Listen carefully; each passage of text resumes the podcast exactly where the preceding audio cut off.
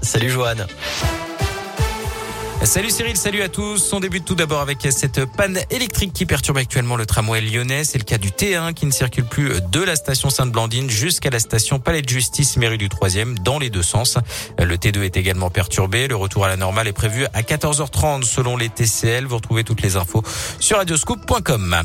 À la une de l'actualité, Emmanuel Macron persiste et signe au sujet des non-vaccinés. Il avait indiqué vouloir les emmerder jusqu'au bout. Le chef de l'État a déclaré aujourd'hui qu'il assumait totalement ses propos. Non seulement ils mettent en danger la vie des autres, mais ils restreignent également leur liberté. Et ça, je ne peux pas l'accepter. C'est ce qu'a déclaré aujourd'hui le chef de l'État lors d'une conférence de presse à l'Élysée. Emmanuel Macron qui en a profité pour évoquer également le pass vaccinal adopté hier en première lecture à l'Assemblée nationale. Ce mouvement, vous le voyez partout en Europe, a ajouté le président de la République.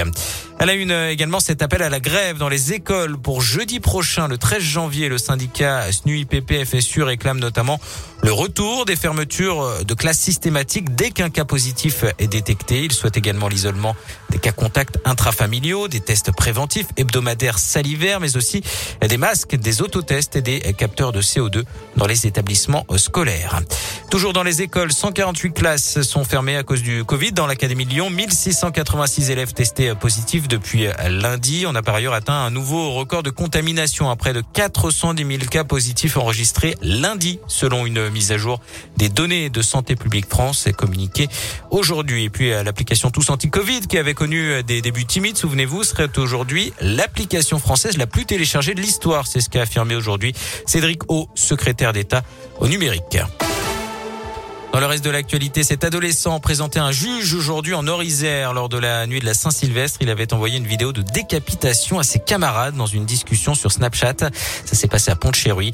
Les parents d'une adolescente ont porté plainte. D'après le Dauphiné libéré, l'expéditeur âgé de 14 ans est originaire de Villette-Danton. Il a été placé en garde à vue hier et doit être présenté au parquet dans la journée. L'enquête se poursuit après le crash mortel d'un hélicoptère privé hier soir dans la région. L'appareil était parti de Villefranche-sur-Saône en milieu d'après-midi avec deux personnes à son bord. Il s'est écrasé au col du Béal à la limite de la Loire et du Puy-de-Dôme. Il n'y a pas de survivants. Les, les investigations euh, sont menées par la brigade des transports aériens. En foot, la reprise de la Ligue 1 de plus en plus perturbée par le Covid. Le match Montpellier 3 prévu dimanche a été reporté. 13 cas positifs au sein de l'effectif troyen. C'est le troisième match hein, de la 20e journée à être annulé après Angers Saint-Etienne et Lille-Lorient. Pour l'OL, le rendez-vous ce sera dimanche soir pour le choc face au PSG à Dessine. Et puis la météo de ce vendredi avec de la grisaille et de la pluie hein, cet après-midi, parfois mêlée de la neige. Pas plus de 3 degrés à Lyon, Dardy et Bourgoin, 2 degrés pour Villefranche-sur-Saône. Et puis pas de gros changements à prévoir hein, pour ce week-end. Ce sera de la pluie samedi et dimanche. Bon après-midi.